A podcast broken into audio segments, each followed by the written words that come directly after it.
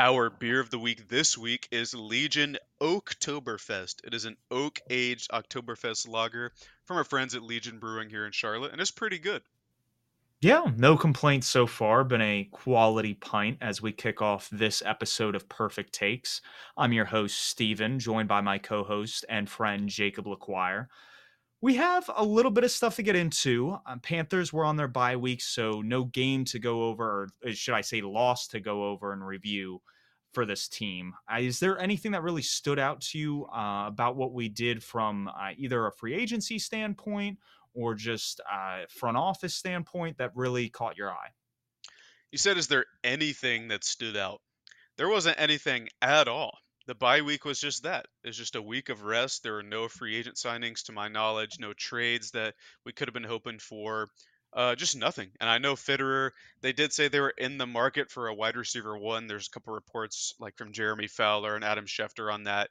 And then they said there are people on the trading block like Dante Jackson. I know Terrace Marshall requested a trade, and Jeremy Chinn was said to be on it before his injury was disclosed, but there's just nothing during the bye week. And now that we're in game week 8, hopefully we get some more movement there. We already have some movement today, but not a ton of stuff.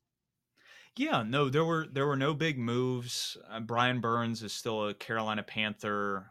We haven't looked to move either one of our big pieces in terms of cornerstone guys, or look to make a move for a guy like a Devontae Adams. I don't know who that wide receiver one is that Scott Fitterer was kind of referring to a few weeks back.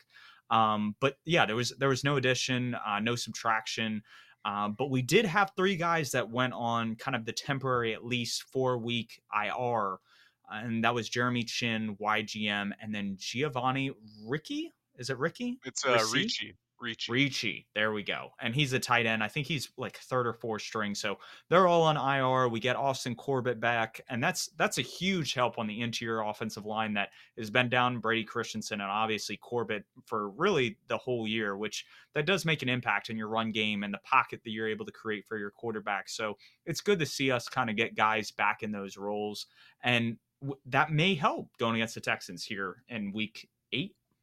Yeah, week 8, absolutely. I think Corbett was our best O-lineman last year, and getting him back is huge, especially with guys like Cade Mays and Calvin Throckmorton struggling on the interior. We also signed 2 people. We got Brett Toth, who's an O-lineman from the Eagles practice squad, and outside linebacker edge rusher from the Vikings practice squad. And I hope I'm pronouncing this right. I think it's Luiji Vilain, which is an all NFL name team right now, Luiji Vilain.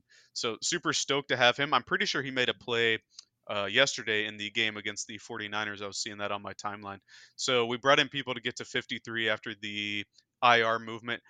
Jeremy Chinn wasn't surprising considering they talked about the hamstring injury in the Dolphins game, but I didn't know that YGM had anything wrong, and he was a guy that I know you had liked a lot earlier in this year, and he was a guy that was hopefully going to step into another role as a good run fitter and even improving as a pass rusher, but it's rough to see him go on IR. Hopefully we can get Marquise Haynes back soon to kind of supplement that, but right now the edge rotation is really weak.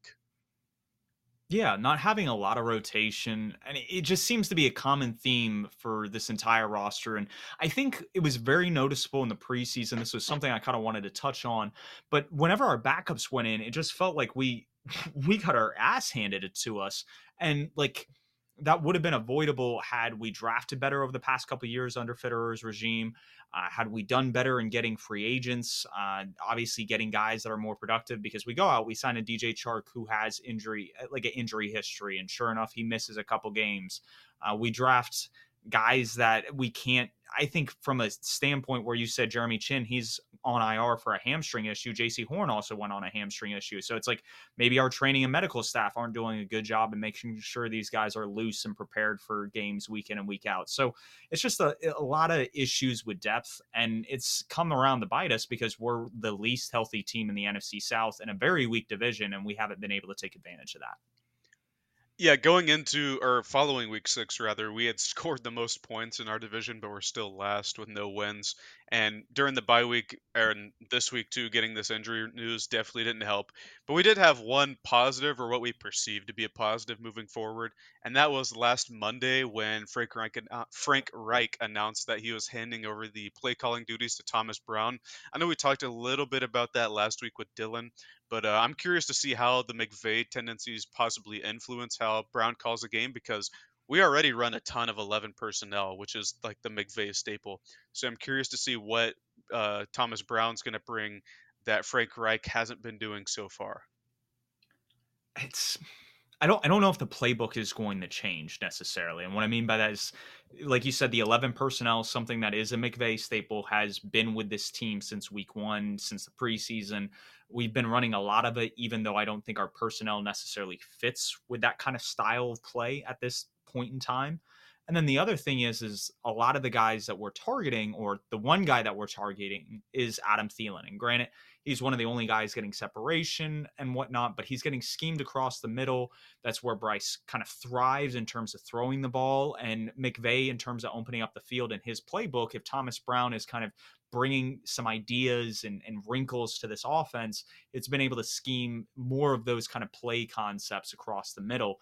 And I don't know if that's going to change as much. What I want to see is play action, because if he can bring some play action usage that we saw McVay kind of use a lot early on when he first joined the Rams, or at least a little bit of motion prior to the snap to kind of at least give Bryce an idea of what the defense is giving him, or kind of give him an advantageous look by either motioning somebody aside from the strong side, or kind of like a trips bunch look. It could depend, but that's the stuff I want to see moving forward. I agree. I just I want him to help Bryce out. It seemed like when Frank Reich was calling the plays, he kind of just threw him out there to the wolves, and didn't get a lot of help, like in terms of protection, play action, scheme in general. So hopefully it just improves and helps Bryce progress in this rookie season. But if we don't have any more Panther stuff, we can kind of get to the around the NFL section. I see that we have two really notable games we want to talk about. The first being the AFC West showdown that happened, the Chargers versus the Chiefs. That first half looked to be historical. I mean, they were on fire. I think there was like 500 something total yards. It was, I believe, what was it, 17-17 at the end of the first half. They were just firing back and forth, and it didn't really carry into the second half. But man, that first half was crazy. I think the Mahomes, like, overprop Mahomes hit in the first half alone, and he was on pace for like a record 600 yards. And like you said, they were just going back and forth. I mean, these were true like counter punches and jabs by elite lightweights. And as it got later into the game, all of a sudden we saw Spagnola's defense kind of come to life with the Chiefs, and Brandon Staley, he had a little bit of fight in the second half with kind of, I wouldn't say suffocating, but stopping and getting Reed and Mahomes off the field, which was great. But the issue is that Staley, during his tenure so far, in the 5 games he's faced Reed and Mahomes, he's 1-4. And the only win he has was the very first time they played. So the last four matchups they've had have all gone in favor of the Chiefs. And it's the same old with the Chargers. You aren't getting any different.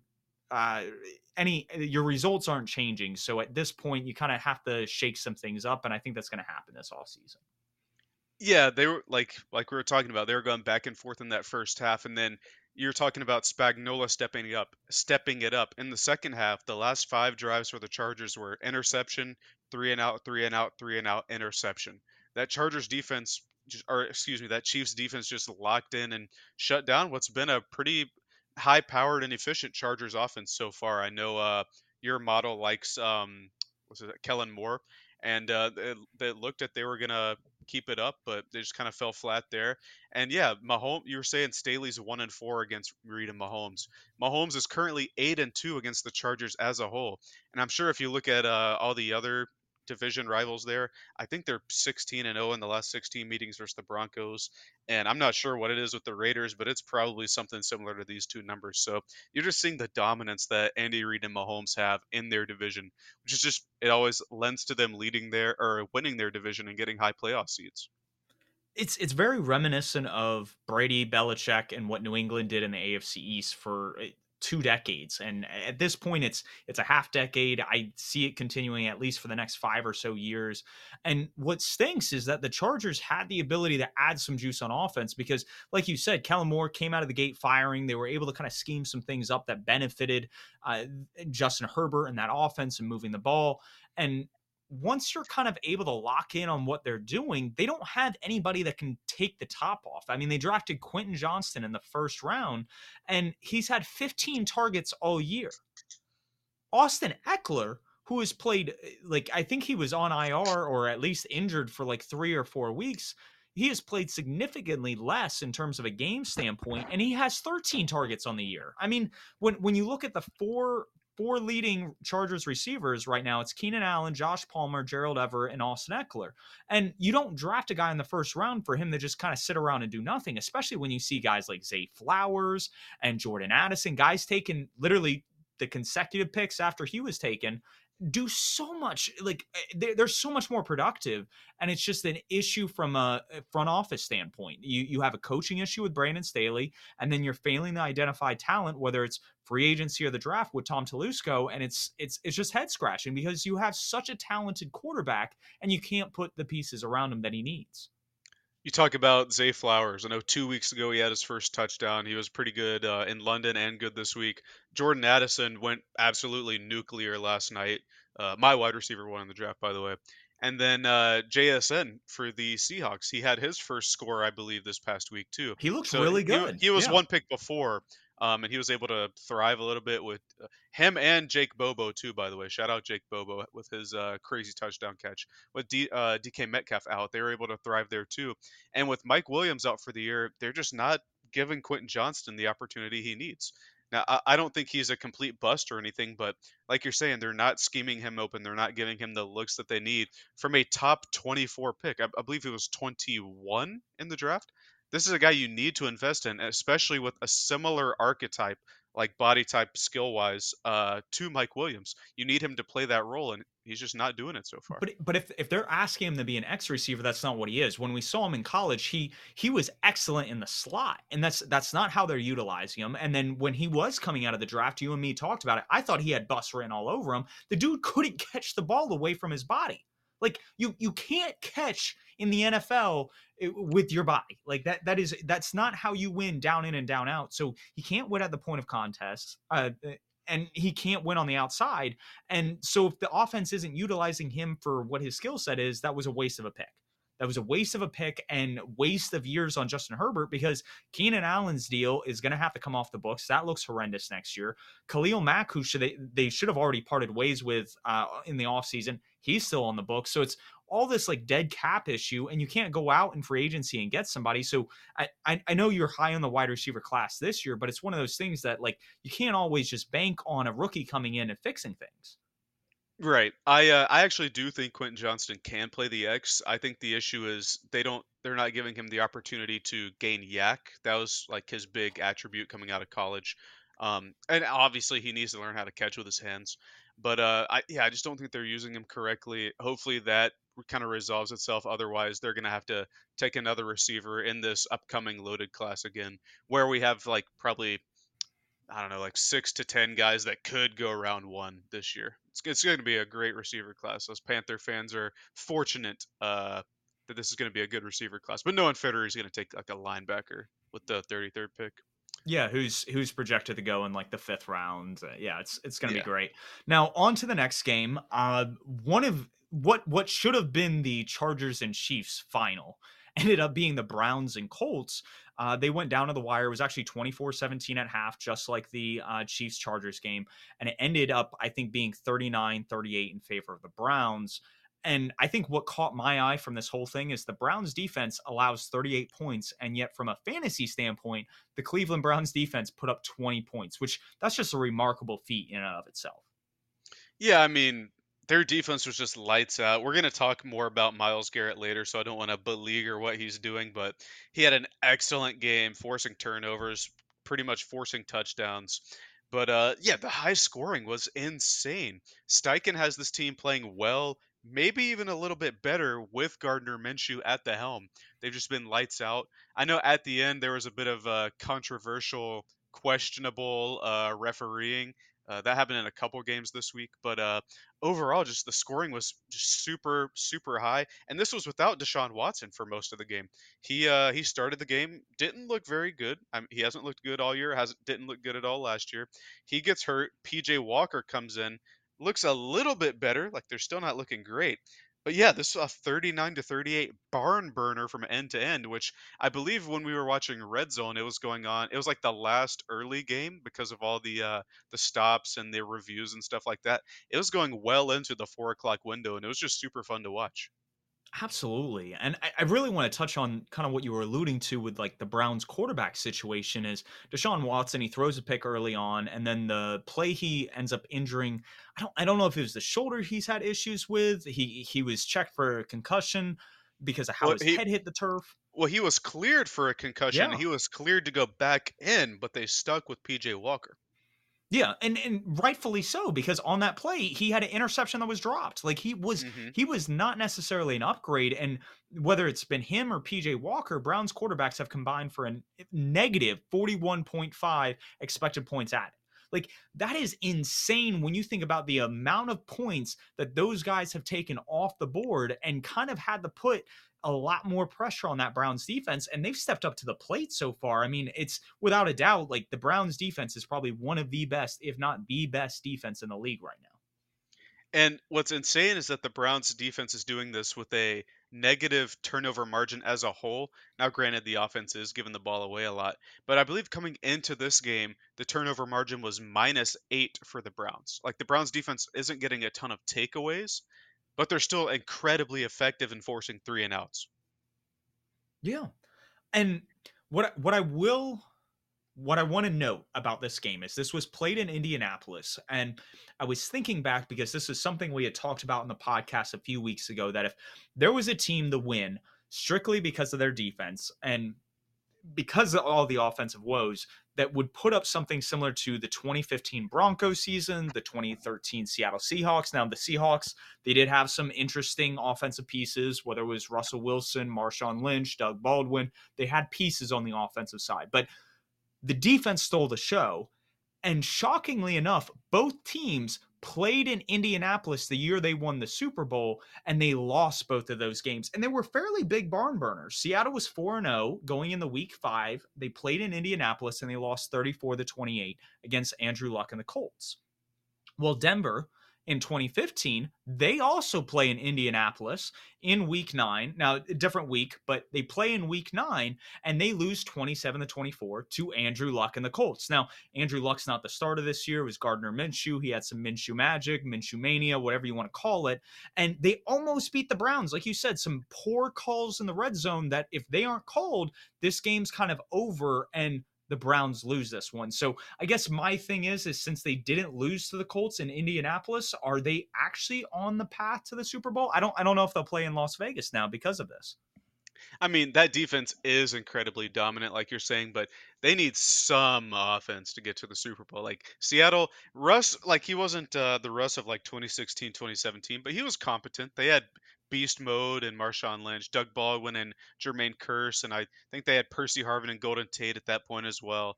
And then Denver, granted, Peyton Manning did get hurt. That might have been an Osweiler game that you're talking about, but they still had 7-0 going into that game, which was wild. Yeah, I mean, they still had some weapons on offense, and Ronnie Hillman played out of his mind that year for them. But I don't know if the Browns are going to make it to Las. You said it's in Las Vegas this year, the Super Bowl? I believe so, yeah. Yeah, I don't know if they'll make it there, but their defense certainly can give them a chance to make it there. And we were talking about the questionable call at the end of the game. 2 questionable calls, I believe. The Pittsburgh and Rams game kind of ended in some questionable calls as well. The 4th-and-1 Kenny Pickett QB sneak, to me and to a lot of people on Twitter, he was pretty clearly short, and they gave him a very favorable spot, which allowed Pittsburgh to kneel it out and end the game. Just a lot of questionable calls at the end of the games this past week. Yeah, and it makes you wonder. Mike McDaniel had a whole thread after Sunday Night Football, like a whole Twitter thread. Like we're not talking like he sent an email to the NFL. Like he clipped videos on his Twitter account and he went, boom, this call was missed. It was like, I think about like 10 different calls, and it was just on Sunday Night Football. Yeah. So the refs definitely need to step up and do their job better. Yeah, that was another one too. The face mask on Cedric Wilson by James Bradbury. That would have put them goal to go, I believe. And that's another, just a lot of bad refereeing this past week. I think it's gotten worse as the season's gone on. Like I know fans complain about refs all the time, but this season feels particularly bad. Yeah, it does. And what's also been down on the decline in terms of play and performance is the offense. Over the past 5 years, I think this is kind of the worst we've seen offensive production. And it kind of stems from last year when defenses started doing more too high looks and taking away those deep shots and forcing offenses to kind of play underneath. And they're getting better at kind of feeling team tendencies and adjusting to that. And somebody that's not helping their offense, who we're kind of moving into the coach talk now, but somebody who's on the hot seat from a play caller standpoint and really should be on notice, who's holding his team back, is Pete Carmichael. He's using play action and motion at some of the lowest rates in the NFL. He is determined to use Taysom Hill in various different ways when the guy is well past his prime of a couple of years ago, when he was effective in like a wildcat roll, or you'd have a pop pass play situation. And you can't run an offense through gimmicks and gadgets and then expect Derek Carr to drop back and throw these bombs downfield when the defense is expecting that stuff. So it's very interesting to see. I don't think he's really been an adequate replacement of Sean Payton since he retired and then came back into the league. So if Dennis Allen is going to stay in New Orleans, he's got to find somebody on that side of the ball to call plays, because Carmichael is not it. I think a little bit of blame goes on Derek Carr as well, just because Andy Dalton played surprisingly well for them last year. But I have your play caller ranking pulled up right now. And I believe this is the first time somebody's ever hit above a decimal point. You have Pete Carmichael as negative 1.00. That's insane. The next lowest guy is Arthur Smith at minus 0.6. So yeah, most guys hover in that point. Like the top guys. Most guys hover around zero. Like like the average for your is zero. You have it normalized in that. I don't know if you normalize it or anything, but the average, it looks to be around zero. Negative one is insane. Like, just comparing it, no other play caller on offense or defense is close to positive one. Like, the next highest would be Dan Quinn, I believe, at 0.71. So Pete Carmichael is an incredible detriment to the Saints team. They have a good defense. The NFC South stinks, like I was saying. Before the bye week, because obviously the other three teams have played now, before the bye week, the 0-6 Panthers had scored the most points in the division. It's just, well, if you look at that play caller ranking, the highest ranked play caller in the NFC South, and I know the Panther fans wouldn't like to hear it, but it's Frank Reich. Like, Dave Canales on the offensive side, right? Yeah, Dave Canales is next, and then I think it's Arthur Smith and then Pete Carmichael. And Arthur Smith is not good. I think he's like 30th on the ranking. He's down towards the bottom. His usage of Drake London, Kyle Pitts, Bijan Robinson, and I mean, Bijan Robinson was said to have had an illness this past week. But it's stuff like that where it's like, you're not utilizing the guys that you spent top 10 picks on, and if you're not going to use them, then you should have used those picks on defense, a quarterback, like a more premium type position if you're just going to kind of waste these players. And I think the biggest shame of all is that the Saints defensive coordinator, defensive play caller, which I believe is Dennis Allen, he's pretty high up there. I'm looking at your chart. He's the fourth highest defensive coordinator or defensive play caller in your chart. And he's being wasted by the offensive play caller. It's like, it's similar to Mike McDaniel and Kellen Moore, just genius offensive play callers being held back by their defensive play callers. Absolutely. And what's interesting is you bring up Dennis Allen, and I thought he might take a step of regression because he loses his D-line coach that goes to Atlanta to become their defensive coordinator. But him and Ryan Nielsen, they've been top 10 play callers, and it's been impressive to see their kind of style and scheme of how they want to run run the defense. We've been talking offense so much, but how they run the defense is so fundamentally strong and well that it's been very productive this year, and it's been carrying both of those teams when I think a lot of people from the outside expected a lot more offensive production from those units. Absolutely. And as a Panthers fan, here's to them keeping Pete Carmichael for the next couple years.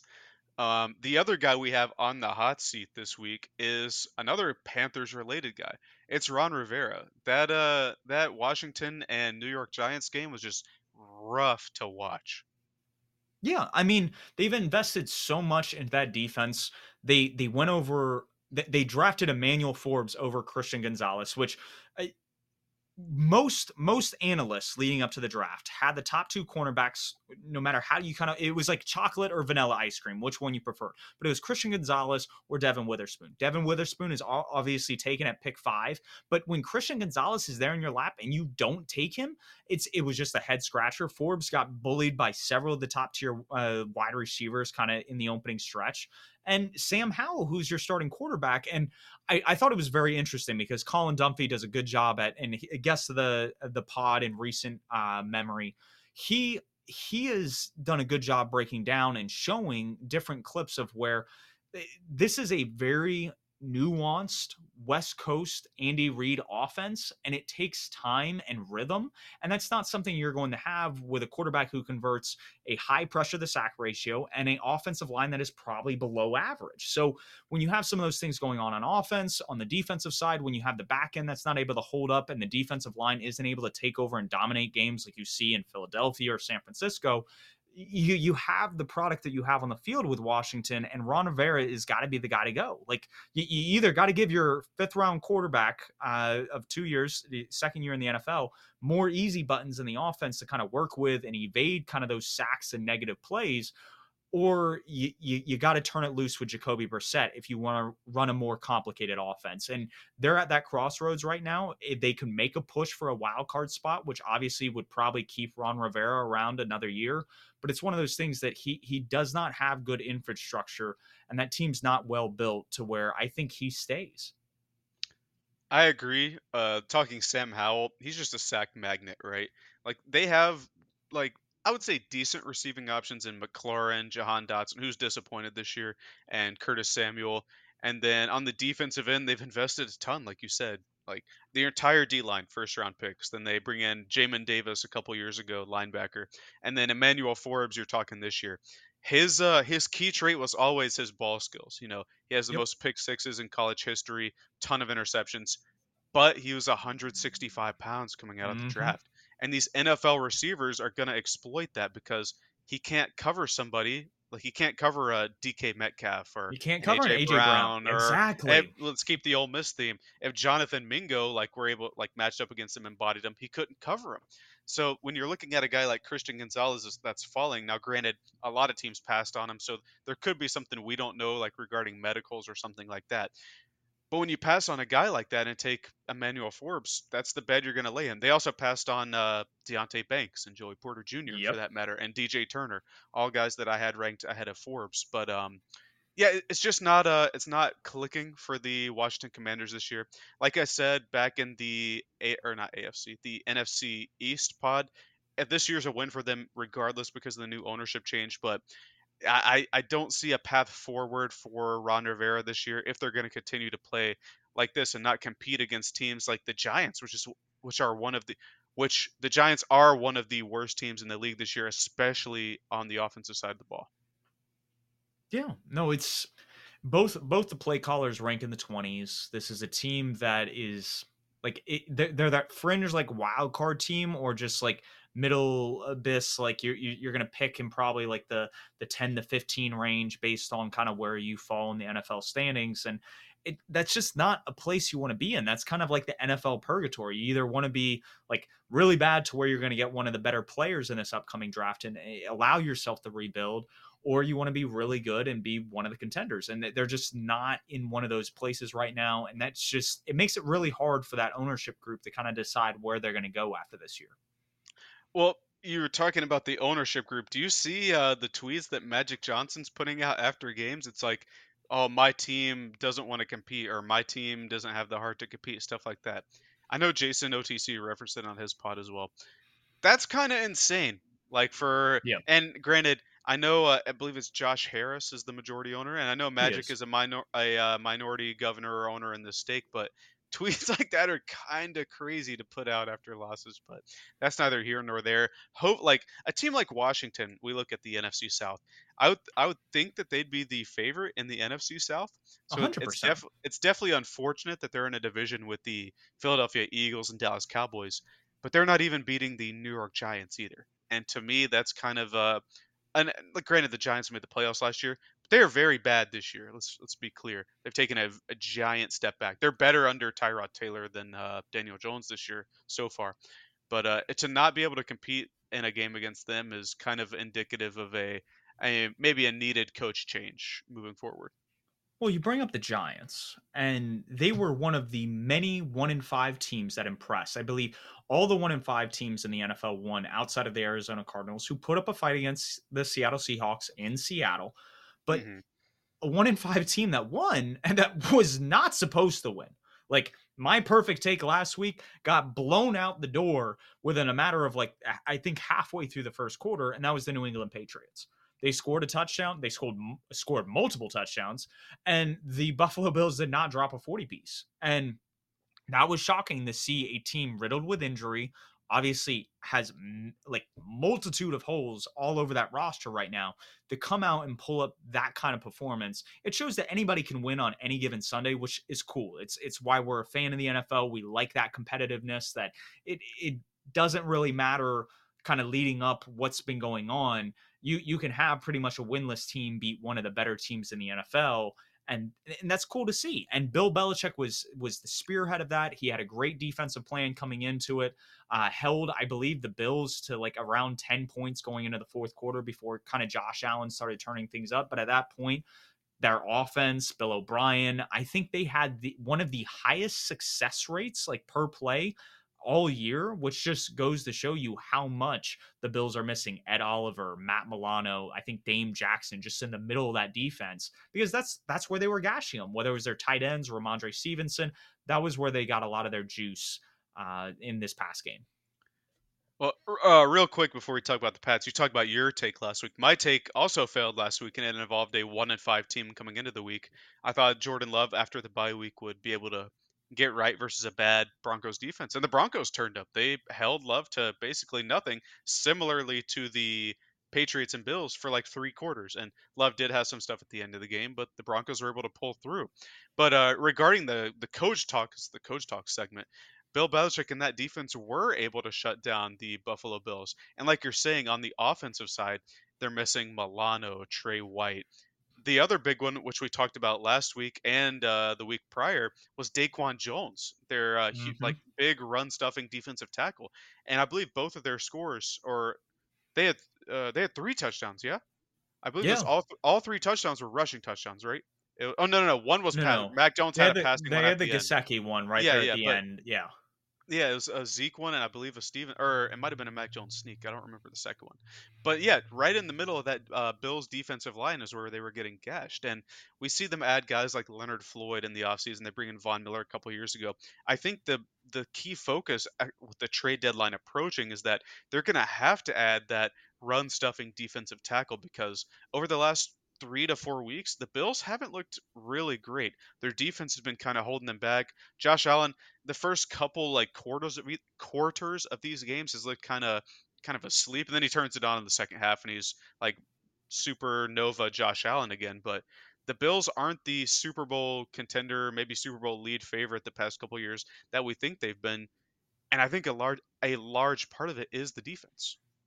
Well, what we brought up is several of their contributing starters are out. Like, we joked around, I think when Tage came on the pod, is that, hey, are the Bills a contender to go out and try to trade for a Patrick Surtain before the deadline? And that would have made sense to replace Trey White. But like, when you see how they got gashed this past Sunday, it's like, maybe they need to like go out and trade for a quality 3-tech. Maybe they need to get a linebacker like the Ravens did when they traded for Roquan Smith last year. And it's like one of those things that like what's really more important so they can actually stop offenses, because if the Patriots are going to do that to you, I don't want to know what the Chiefs will do to that defense, or like a team like the Ravens will do to that defense. It's just, those are matchups that you start worrying about, especially if you're trying to compete in the AFC. And if I'm Brandon Beane and Sean McDermott, this was already a year you were kind of all in with. You probably need to just double over at this point and throw all the chips in the middle of the table, because it's not looking pretty right now. Absolutely. We talked about in the AFC East pod how the all-in teams in this division, the Bills, the Jets, the Dolphins to an extent from a cap standpoint. If I'm the Bills, I'm calling like the Buccaneers, maybe after the game this week, they play on Thursday, like, hey, what does Vita Vea cost? Like somebody like that, because like I don't know if Sertan's going to make the difference like you're saying. They need that run stuffer along the D-line, and they are all in this year. And they've kind of been all in the past couple years. I know the last two seasons, I believe going into the season, they were either the favorite or maybe like the second favorite to win the Super Bowl. But with this defense, like you're saying, they run into Mahomes, who always carves them up. They'll run into the Ravens, who are seemingly finding their stride with Todd Monken and getting that Ravens offense in order. The receivers aren't dropping things. They'll run into the Bengals, who always start 0-2, 1-1, 1-3, stuff like that. And then Joe Burrow and Jamar Chase just click, and their offense goes nuclear for the rest of the year. They run into, or they could run into the Dolphins again, and maybe it goes differently. Maybe there aren't mistakes on the offensive end in Tyreek and Jalen Waddle and Mostert and H.N. and all of them. That Bills defense was healthy when they played the Dolphins. Yeah. Like, yeah, maybe they run into them again, and they won't be healthy, and all the speed blitzing options, and Tua is able to hit him in stride. It's like they need to patch up that defensive side of the ball. I know this is a Bill Belichick section, and we're getting away from what Belichick was able to do to them, to their offense, but they really do need to patch that up. Well, it's a reminder of what Belichick does best, and he is not so much dependent on this is how we play football, and we're going to do it no matter what. Like the Ron Rivera mentality, like the keep pounding, like mantra, the Carolina Panthers of just like, we're going to play defense and run the ball. Like Bill Belichick is like, okay, what does that team allow us to do? And then they attack, and that they expose that weakness, and that's exactly what they did. They sometimes don't always come out with the W, Belichick kind of teams, but they do a good job of exposing what the other team can and can't do. And that is exactly what they did on Sunday. And he got his 300th career win, which that's something we haven't mentioned up to this point, but that's kind of like one of those marks that it's very hard to come to. Like Andy Reid is probably the next guy to hit that milestone. And I think a couple guys that have only hit it before, like Don Shula is one of them. And it's rare company to be in. Yeah, Belichick, I believe, was the third ever coach to hit 300. Absolutely incredible career so far. And the reason that we have him in the who brought the heat section and not the hot seat where we've had him the past couple weeks is the news came out that he signed a multi-year extension to continue to be their head coach, and I believe as well to continue his roles in the front office. So congrats to Belichick. He beat the Purrfect Takes hot seat allegations, I guess. But it seems like he's going to be around for at least the next couple years. And he performed super well this game. And maybe that's a mark of what's to come with him able to scheme the defenses up. And maybe the offense is able to get something going. Well, we talked about how so many teams are all in. Chargers are all in from a cap standpoint. Browns are all in. When you look around the AFC East, really this is an all-year, like all-in year for the Bills, the Dolphins, the Jets. But the team that has a lot of ability to pivot next offseason is the New England Patriots. And if for some reason, maybe they do end up with a top 5 pick, they're able to get their quarterback of the future and build some more pieces. That defense from a nucleus standpoint with guys like Christian Barmore, Christian Gonzalez, Jawan Bentley, some of the safeties they have from like Adrian Phillips and Jabril Peppers, they have some quality players, and they're getting some quality production out of those guys to where I think Robert Kraft knew that this was a time where, yes, this is going to be a lean year, but we have the ability to pivot in the future where some of the teams in our division don't. Absolutely true. The only thing I'll say is, and we talked about this a couple weeks ago when Tage Seth was on, let somebody else pick all the offensive draft picks and offensive free agents. Bill can do all the defensive stuff, but just let the offense be somebody else. And talking about offense and defense kind of coalescing, the other coaches that brought the heat this week, both are on the same team, and they both call plays for the Baltimore Ravens. I thought, and I'm going to be very honest, I thought the Lions-Ravens game, because it wasn't like a cold game, it wasn't like dictated by wins. I was like, you know what? Jared Goff on a 1 p.m., middle of the day, he should be able to kind of play how he plays in a dome. No, the Ravens came out and they made a statement. They played pretty much all 60 minutes. They fired on all cylinders, And it was on both sides. Like Todd Monken, we've seen the ability of him scheming guys open, but these wide receivers were actually catching the ball this game, which kind of boosts and elevates what they're able to do from that standpoint. And then you look on the defensive side of the ball, they suffocated one of the best offenses right now in the league. And they had Amon Ra out there. They had Jamison Williams. They had, I'm going to say Jamar, but it's Jahmyr Gibbs out there. And so when you have so many of those special playmakers, and for them to be able to hold them to 6 points was just absolutely incredible. And it's one of those things that you take your hats off and you tip it to them. But this is something that John Harbaugh and that front office has been doing for a long time. They know how to pivot. They know how to kind of build things towards the future. And right now, if they can stay healthy down the stretch, like outside of the Chiefs, I don't think there are a lot of teams right now that can beat the Ravens. We talked about a couple weeks ago and last week, if the Ravens could get on pace with Todd Monken, if he can figure it out, that they'd be dangerous. Going into this week, can you guess the number one team in terms of play caller rankings going into this week? It was the Lions going into. It was the Detroit Lions. Yeah, I mean, but who was at three? Yeah, no. The Ravens were at three, but the Detroit Lions were at one, and the Ravens made a complete mockery of them. They shut them down on offense basically the entire game. I know Jahmyr Gibbs scored in the fourth. Shout out Jahmyr Gibbs finally getting a touchdown. But they shut him down. And then on the offensive side of the ball, they were hitting on all cylinders. I don't know how many of their first half drives ended in scores, but I know it was most of them because they were just tearing it up in the run game and the pass game. Lamar was hitting everybody in the pass game, hitting guys like Nelson Aguilar for a touchdown, Patrick Ricard, Mark Andrews got a touchdown, or I think he got stopped and then got a touchdown. Gus Edwards on a little dump pass took it like 70, 80 yards. Everyone was getting. Zay Flowers had a day. Odell had a day. He was catching stuff across the middle. Rashad Bateman even had a couple of targets. Like everybody was getting involved. I mean, I think even Isaiah Likely was on the field for a couple of plays. It was everybody. And so Todd Monken had a masterclass there. And the other one, Mike McDonald, he shut down what was a potent Lions offense, and they had Amon-Ra St. Brown back. So it's not like this was a Lions offense which was missing everybody. Granted, David Montgomery didn't play, but they had a ton of weapons, and he was able to shut them down. Just a masterclass on both sides of the ball. I know one of the biggest things that we had coming into this season with the Ravens was that defensive line. And I don't have really many questions about this. Like the way they're getting the most out of like a Jadeveon Clowney while still operating with some of these young guys across that D line. This looks like a Ravens defensive line from the 2000s. So it's just very aggressive. It knows how to play ball. And again, Mike McDonald, he was the linebackers coach for the Ravens for most of the 2010s. He's familiar with John Harbaugh. He's familiar with the Ravens organization. He's familiar with kind of their mantra. And for him to be able to do this at a play caller standpoint, he's going to have a lot of interviews this next offseason for head coaching gigs because it's been phenomenal. He's garnered a lot of respect from offensive minds across the NFL. Absolutely. Per your model, he's only second to Dan Quinn, which is an incredible honor because Dan Quinn's up there as a defensive play caller. Just masterclass all around for the Ravens coaching staff. And because of this game, because of the way they performed, they're currently number one in your play caller rankings by a pretty wide margin. They're number one by the margin that number two, Dallas, is to, looks like the seventh team.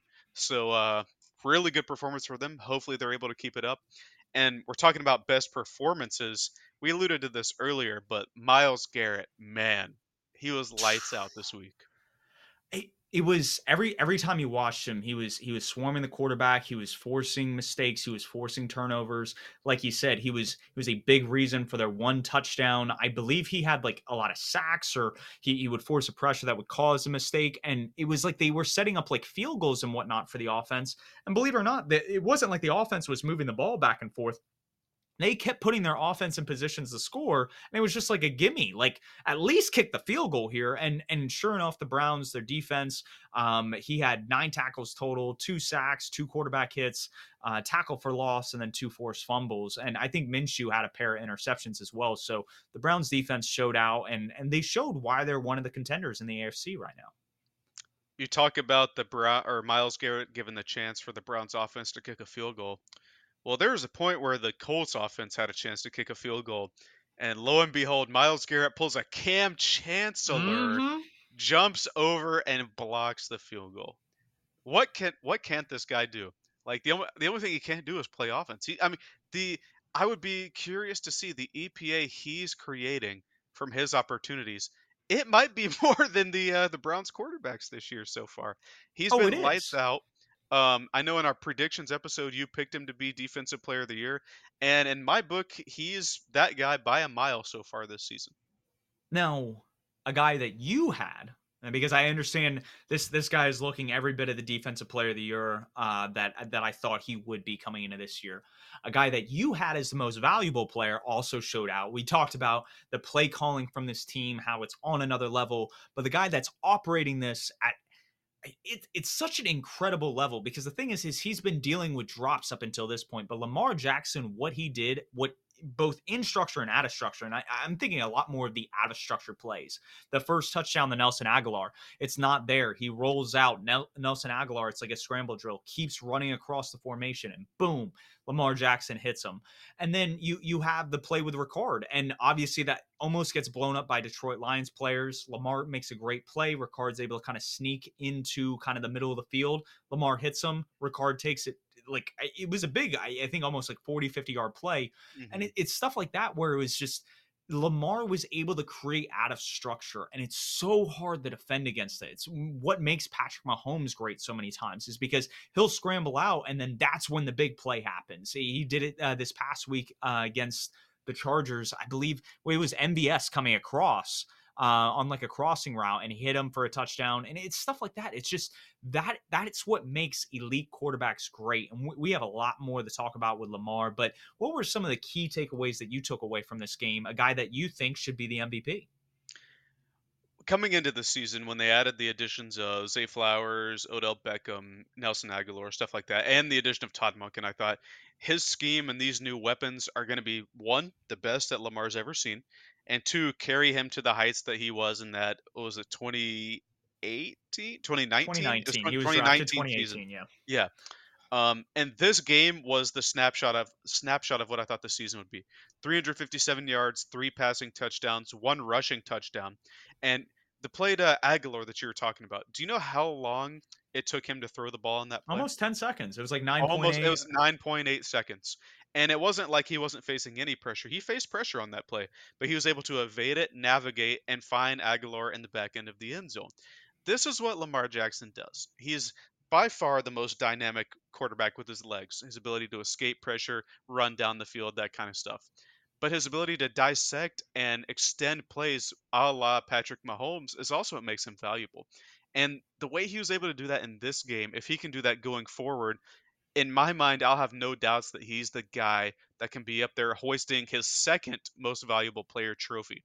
It's just this game is exactly what I wanted to see from against a premier defense, a defense that's been very good all year, a defense that shut down Mahomes, granted without Kelsey, but a defense that's been good all year. And Lamar was able to just dice them and cook them. And that led to the Ravens win this past week. And hopefully they're able to build off of this, and he can have a lot more performances like this going forward en route to his MVP award this year. So I think what needs to be highlighted so much about players, the way they evade pressure, whether it's a Lamar Jackson, whether it's a Patrick Mahomes, and both of these guys, just sneak peek, or they're going to be on our MVP watch here upcoming. But what makes them so special is that, okay, so is Zach Wilson coming out of BYU? He could make some of the special throws that kind of reminded you of an Aaron Rodgers or a Patrick Mahomes. But what was different about him and the other guys is that so many quarterbacks backpedal when they're faced with pressure. They move up in the pocket, and then they're swarmed from there. What Mahomes and Lamar do so well, and look at some of the big plays that Lamar kind of breaks in this game against the Lions, it's horizontal movement. You aren't necessarily changing kind of where people talk about like that 3, 5, 7 step drop. You aren't changing kind of that point. You're just changing where you are on the field. And at that point, it's just lining up your shoulders, following through with the football, stuff like that. And those guys are great with throwing the ball on the run anyway. So that horizontal direction is so crucial. And they bring that element to the game that kind of is able to blow it out. Like when Lamar's been healthy, he has been one of the biggest pluses for this offense. The big thing is, can he stay healthy? And if Todd Monken is just having him firing on all cylinders behind a clean pocket, like, he is going to tear it up this year. And I believe he will be en route to probably that second MVP trophy. Now, we're talking about future MVPs. A guy coming out of the draft who's one of his big attributes was the horizontal movement, was Bryce Young. That we haven't seen that yet so far, but the way he was able to move is similar to those two QBs. Now, granted, they have receivers that get open, so hopefully we can do something to fix that soon. But it'd be nice to see Bryce be able to operate like that, like he was able to at Alabama. But one of the people that can get open that's on our best performances list is A.J. Brown, wide receiver, formerly of the Titans. I know the Eagles just robbed the Titans of another superstar and Kevin Byard earlier. But A.J. Brown, 10 receptions, 137 yards, and a touchdown. He's our receiver on our best performances list. Seems like there's a receiver every week. But he was lights out. I mean, he was getting double, triple covered, catching the ball between two defenders. I believe he's had 5 straight games of 125 or more yards, which is absolutely insane. And he's playing lights out the past couple of weeks. And I would say Dallas Goedert over the past couple of weeks have really been kind of the focal points. It was like the start of the season, it was like Devontae Smith. You'd see some of those bursts of A.J. Brown. But as of recently, like Jalen Hurts, his connection with him, his ability to throw that deep ball on the left and right side of the field, A.J. Brown's ability to create in terms of yak, like if he gets like kind of some of those lower crossing routes, he's really, really good. And the stat line backs it up. Like, this is a guy that really deserved the paycheck. The Titans should have paid him, and instead he's balling out for the Eagles, and they look to be, especially with the way the 49ers have looked over the past couple of weeks, one of the best teams in the NFC, if not the best team. So it's one of those things that there's still the team to kind of be reckoned with, and I think that's not going to change as long as you have kind of those offensive weapons that Jalen Hurts is able to kind of feed the ball to. Yeah, I saw a Philly fan tweet after the game that A.J. Brown, he's a top 3 receiver before the catch, and he's Derrick Henry after the catch. And I don't know if he's Derrick Henry, but that kind of sums up how I feel about him. He gets open, and then he's just a bully once he gets the ball. Just a great all-around receiver. He's definitely up there. I think you could call him top 5, and there'd be no objections to that. Yeah, he's had a great year, and hopefully he continues to play that well as the Eagles look to win their division again and make a deep playoff run. Still haven't played the Cowboys yet. Those will be interesting. A.J. Brown's, it's according to ESPN, I think they work with 538 to kind of build this wide receiver metric, but it kind of incorporates how well they get open, how well they catch the ball, and then the yak afterwards. And he's ranked as the highest rated receiver right now in the NFL. And rightfully so. This is a guy that's dominated, like you said. He's had 5 straight games of 125 yards or more. That's insane from a wide receiver production standpoint. Like, that's some of the numbers that Cooper Kupp was putting up a couple of years ago en route to a Triple Crown. And I don't think there were nearly as many offensive weapons to kind of spread the ball to. So they just be able to keep spamming him. And spamming him in the way of, like, these are deep shots on the outside. These aren't like scheme plays where it's crossers or out routes or stuff where it's very timing based. And the one where it was like he called game, I mean, the safety's coming across, he slows up, and he makes what is probably a Jalen Hurts underthrow look like a beautiful throw and catch. So it's one of those things. He just adds another element to this offense, which is crazy. We're going to kind of like skim through the MVP watch. We've talked about some of these guys at length already. Number 1, we have Patrick Mahomes. I completely destroyed the Chargers defense. He had 453 total yards, 424 came through the air, 29 on the ground. He had 4 touchdowns and then 1 interception. And as our dear friend Alexander Spear would like to say, that interception was an arm punt. It was I think about like 50, 60 yards downfield on a 3rd and 12. So it's one of those things from an EPA standpoint that's really not going to go against them. But from a box score standpoint, I guess you could say that was the one knock he had. Hey, our punts show up on the stat sheet. That's all I'm going to say. And the guy we currently have at number 2 is the guy that we've talked about at length, the guy that I have favored to win, Lamar Jackson. He had 357 passing yards. He also had 4 total touchdowns. 1 came on the ground. And he led his team to a pretty dominant win over one of the best defenses in the entire league, one of the best teams in the entire league, the best from a play caller standpoint coming into the week. And if he can continue this, he'll be right up there with Mahomes for the top two or three guys to win MVP this year. Absolutely. It's at this point, it's who's the most adequate quarterback, since offenses have been down across the board. And right now, those two guys are probably some of the best from an elite standpoint. Now, we have had guys on this list before, so there is a guy at number three that's been on some of them. I think what's interesting is that there was a lot of buzz around the 49ers a couple of weeks ago. We thought Christian McCaffrey was kind of the cog and focal point of that offense, with Debo being out, with Trent Williams being banged up, and then obviously Christian McCaffrey's banged up. Brock Purdy has not looked like the MVP that a lot of, I think, people were envisioning him to be through 4 or 5 weeks of the season. So that's been very interesting to see. Tua had another, I wouldn't say poor performance, but again, when he's gone up against really good teams with really good defensive lines, whether it be the Bills or the Eagles, the team has looked human. And that's been really interesting to see, that he hasn't kind of been able to elevate or push past that. And if he's going to kind of get back in this conversation, that's something he has to do. So one of the guys that we've had on this list that does make it here is Josh Allen. And I understand that there's a lot to nag on with his play through the first three quarters, but he's turned it up in the fourth quarter and back-to-back weeks against the, well, not back-to-back weeks because the Jags were before the Giants, but he did do well in the fourth quarter against the Giants. Yeah, the Jags, the Giants, and then this past week against the Patriots. He leads the NFL in total expected points added. It's just his defense isn't really giving him a shot. And then it's such slow starts that you can't like lean on kind of a run game or just chew clock mentality. It's you have to score points and you got to score them now is kind of what the offensive approach is come the third and fourth quarter. I agree with all three guys. You also mentioned McCaffrey. I'm keeping him up there because he broke the touchdown and consecutive game streak that O.J. Simpson and one other person had. So he now leads he has the NFL record in touchdowns in consecutive games, and he's still the engine of that 49ers offense.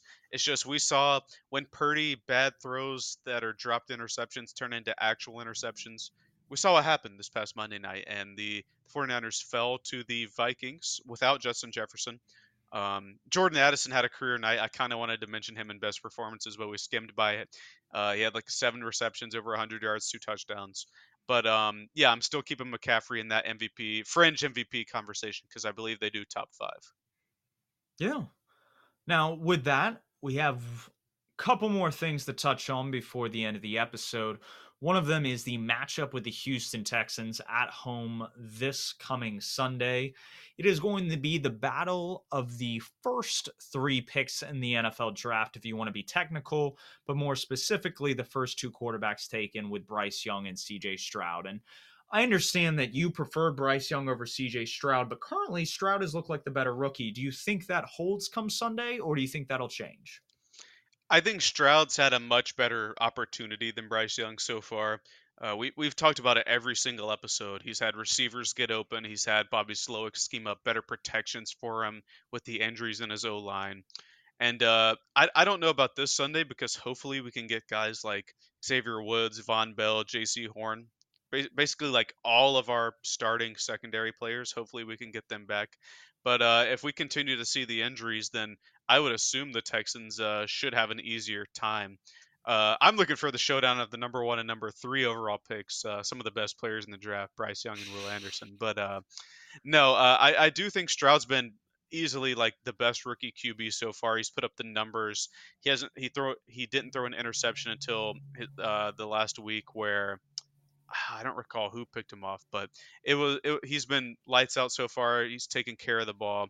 He's hit open receivers, and he's just played the quarterback position super well. Hopefully, with Thomas Brown calling the plays, we can see some of the better protections. We can see some receivers getting open and have a better situation for Bryce Young, because I will say so far, I think it's pretty clear that C.J. Stroud's been in a better position to play than Bryce Young.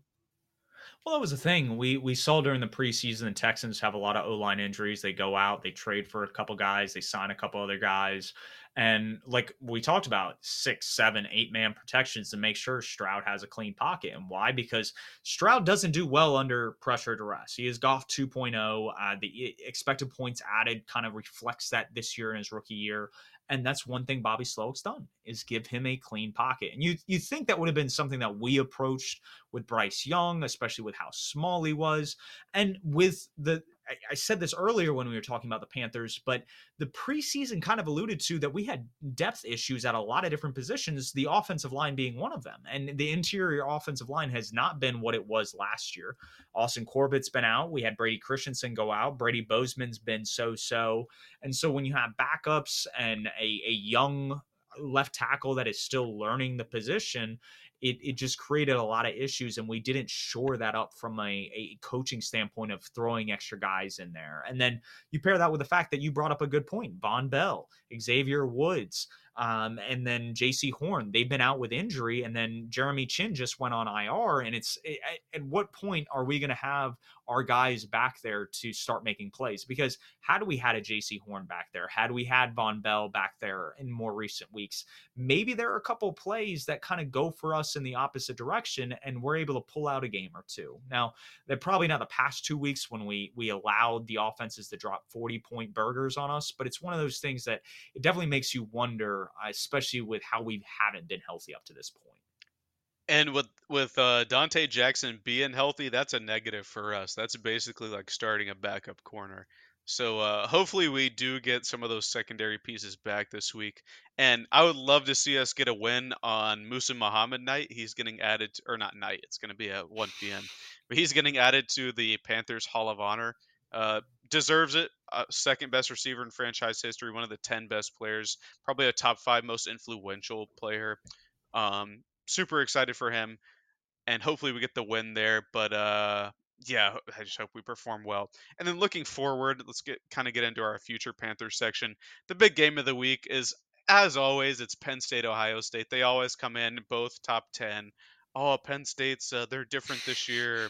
They have a top 5 defense. They've crushed everybody so far. And then they lose to Ohio State as expected.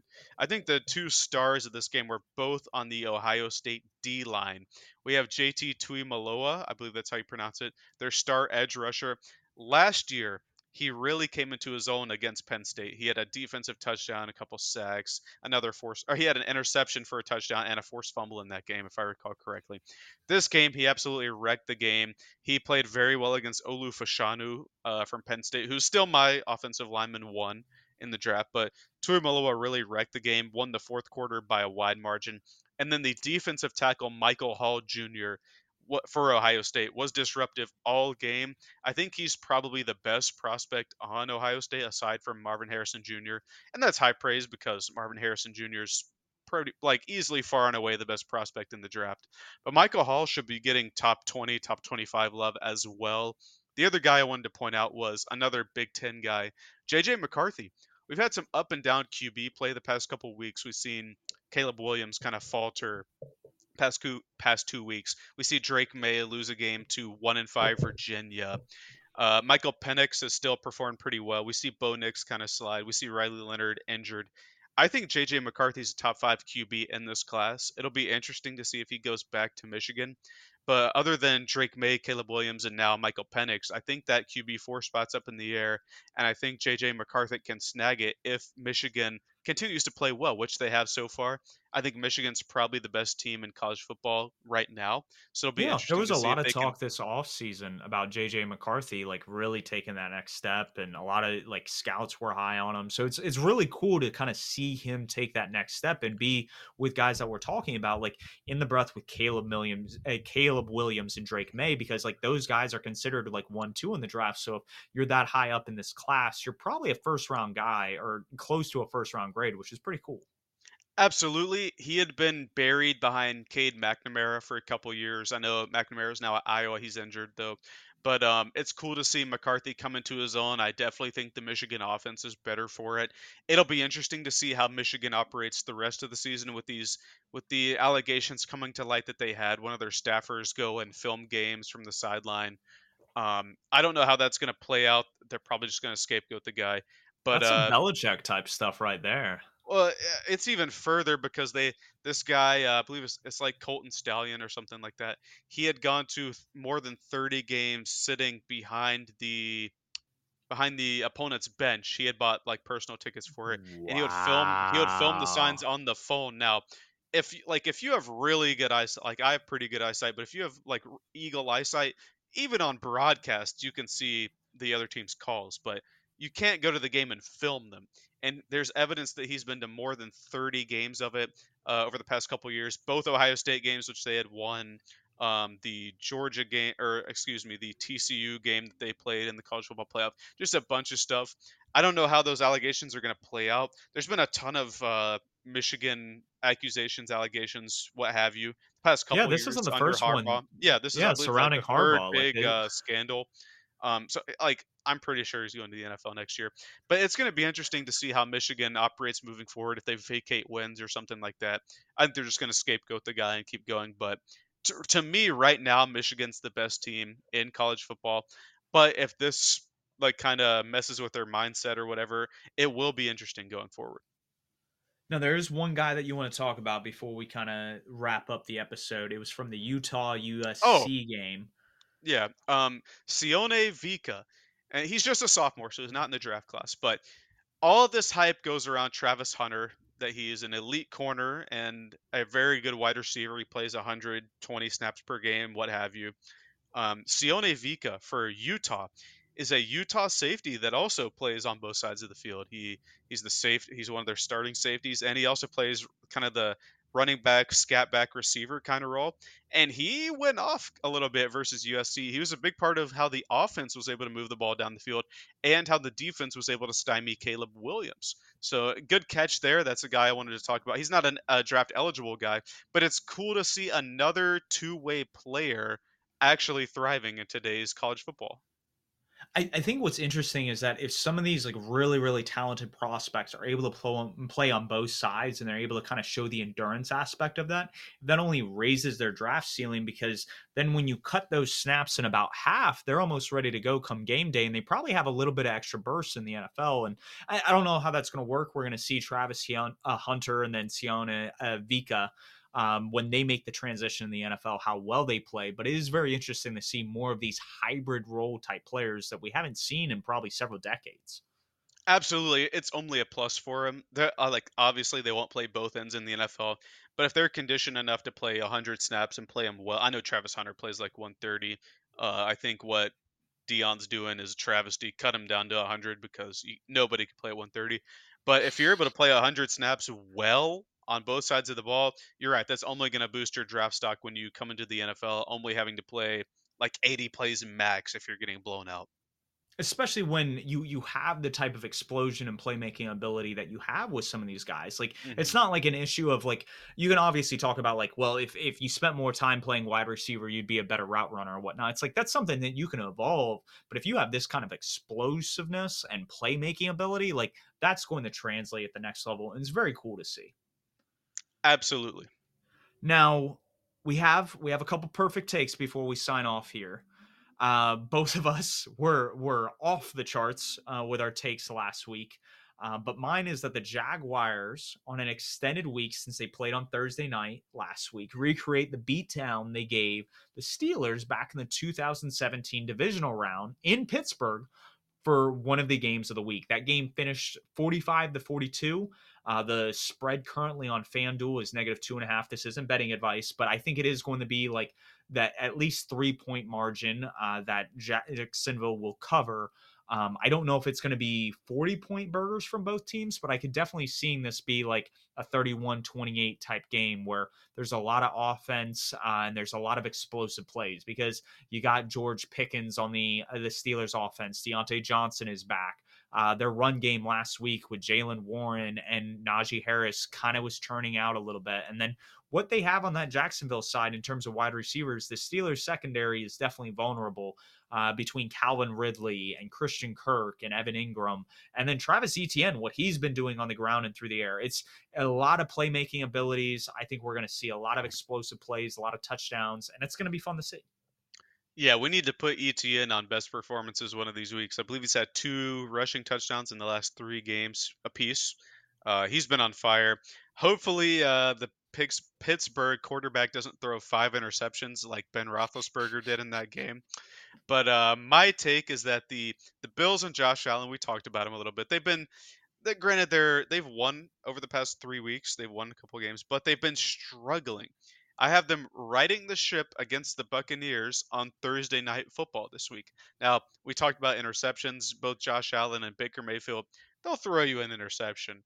But I think the Bills are still more talented as a whole. They are at home this week, and it is a short week. I think they'll be more prepared, and I think they'll get the win and be able to go into the next week with a little bit of extra rest to kind of offset the injuries that they have so far this season. Absolutely. I think my issue is it in a short week could help the Bills, but my issue with kind of what we saw on Sunday is that the Patriots were not an offense to write home about. And for them to kind of tear the Bills up like this, it makes you wonder, okay, is Baker Mayfield with guys like Mike Evans and Chris Godwin, are they going to be a little bit more competent? And that would be my biggest hesitation, especially with Todd Bowles' defense probably going to show up. It is in Buffalo, so rowdy crowd, you have the home field advantage on a short week. I definitely think this lends itself towards Buffalo's side, but I could see a sneaky upset in the making. Buffalo, all three of their losses, have been away from Orchard Park. So I like them to win this game. Absolutely. So with that, our Purrfect Takes are in. We've broken down kind of our feelings about the Panthers coming out of the bye, going against the Texans this coming week. We'll have more content next Tuesday per usual. Until then, we'll catch you.